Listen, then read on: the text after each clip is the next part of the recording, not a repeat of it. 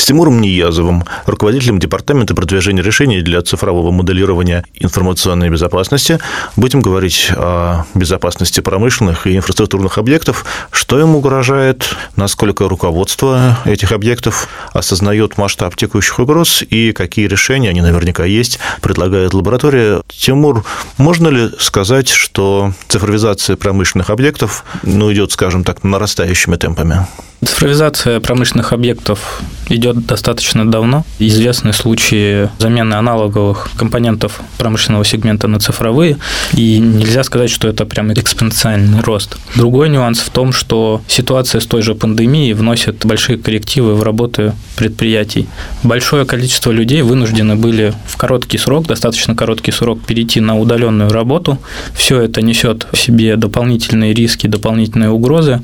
Чаще мы стали видеть атаки не на непосредственно корпоративный сегмент предприятий, а на пользователей, которые работают из дома, и взламывались их домашние устройства, в том числе Wi-Fi роутеры, через которые злоумышленники получали доступ уже к корпоративной сети промышленных предприятий и в дальнейшем уже распространялись по корпоративной сети. Если у предприятия есть связь промышленного сегмента с корпоративным сегментом, соответственно, здесь возникают дополнительные риски эксплуатации и уязвимости промышленного оборудования.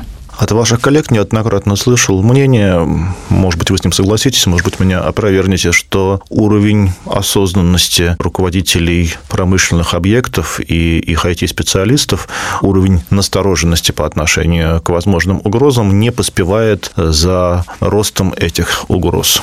Действительно так. В большинстве случаев руководство предприятий задумывается об информационной безопасности и вопросах информационной безопасности.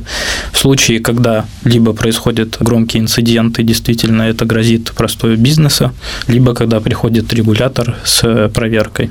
Есть ли какие-то примеры совсем недавние успешных, в кавычках успешных, конечно, это все крайне неприятно, атак на промышленные и инфраструктурные объекты?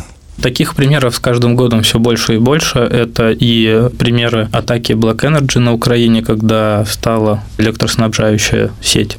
Это и атаки на немецкие доменные печи. Собственно, там тоже достаточно серьезный ущерб организациям был нанесен.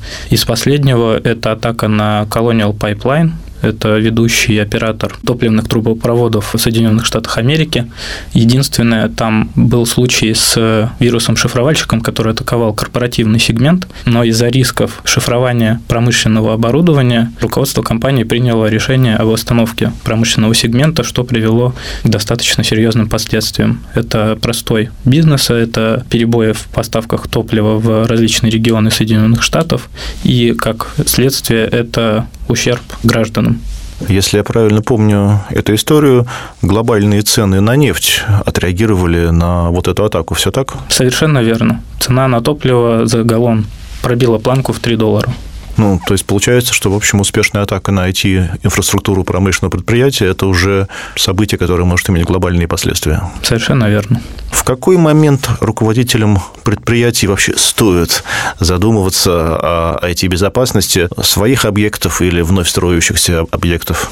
Мы предлагаем рынку совершенно новый подход. Мы предлагаем действовать проактивно и, соответственно, планировать средства защиты промышленных объектов на этапе жизненного цикла самого объекта.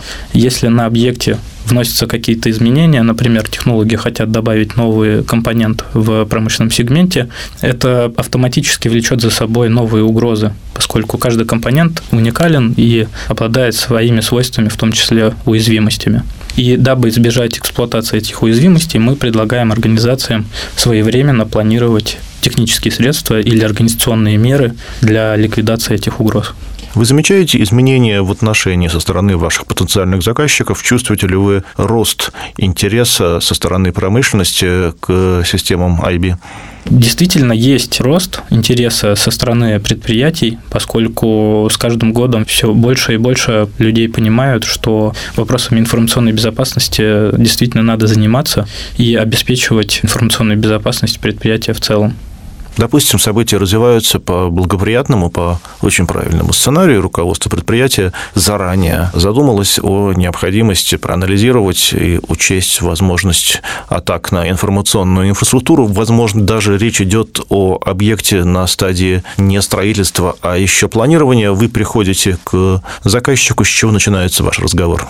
Наш разговор начинается с того, что мы предлагаем совершенно новый подход. Это цифровое моделирование промышленных объектов. И данный подход позволяет на каждом этапе жизненного цикла объекта своевременно принимать решения о внедрении различных средств для обеспечения должного уровня защищенности объекта. Название этого решения?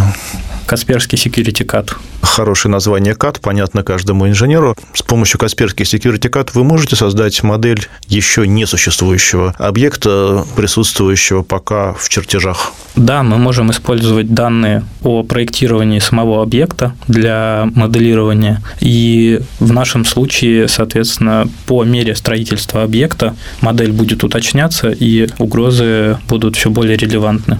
Каким образом работает модель, что она показывает, что с ее помощью можно прогнозировать? С помощью модели осуществляется моделирование актуальных угроз и нарушителей применительно к конкретному объекту. Помимо этого, имеется возможность в автоматизированном режиме подобрать компенсирующие меры.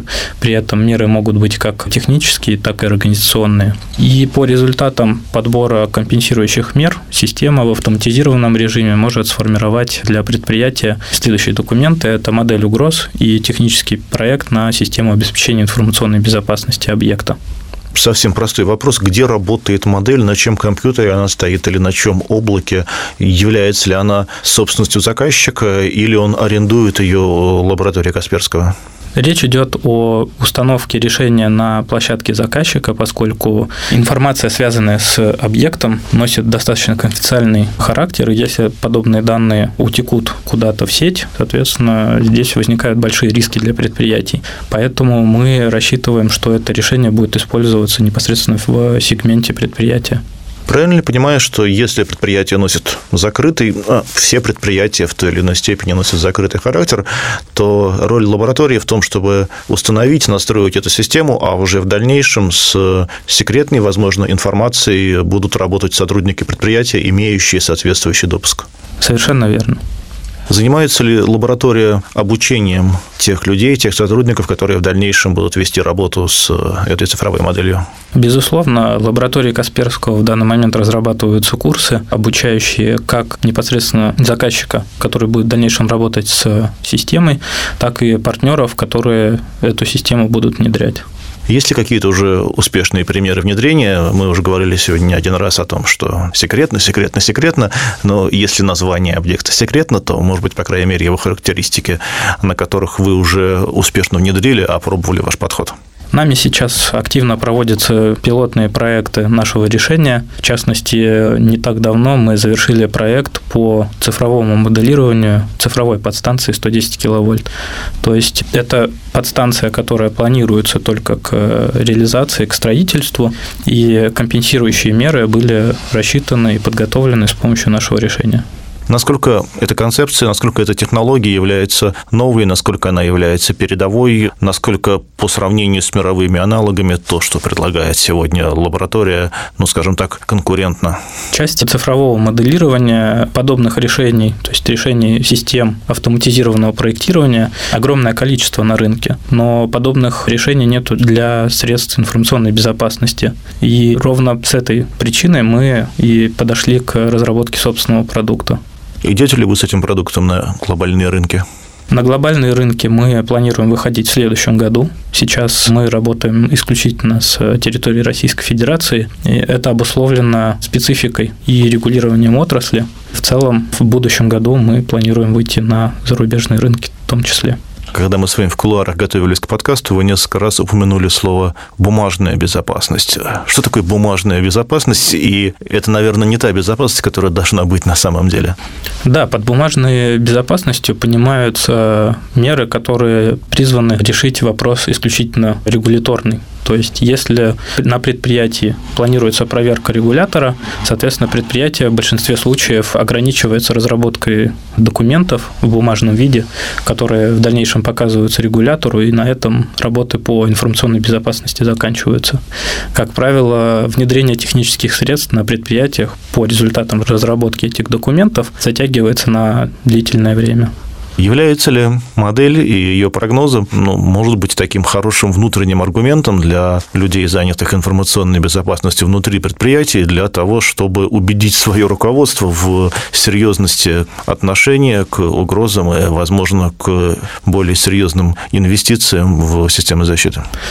В нашем понимании цифровая модель позволит подразделениям информационной безопасности планировать средства информационной безопасности для защиты промышленных объектов. Мы вообще предлагаем рынку организовать процесс вокруг цифровой модели, когда технологи планируют внести какие-то изменения в промышленный объект, они могут согласовать эти изменения с службой информационной безопасности, которая, в свою очередь, может смоделировать изменения в структуре технологического объекта и понять, какие угрозы возникнут с применением нового компонента и что потребуется для их ликвидации.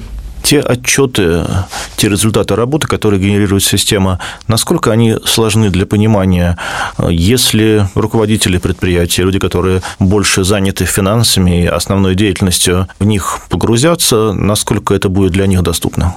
Наша система не предназначена для, лиц, занимающихся финансовыми вопросами. Здесь, скорее, инструмент для технологов и для безопасников, которые, в свою очередь, могут легко перевести знания об информационной безопасности и требуемых средствах защиты в конкретные аргументы для руководства. В том числе это можно увязать с анализом рисков и показать руководству, какие риски возможны в случае реализации кибератаки на тот или иной компонент технологического сегмента.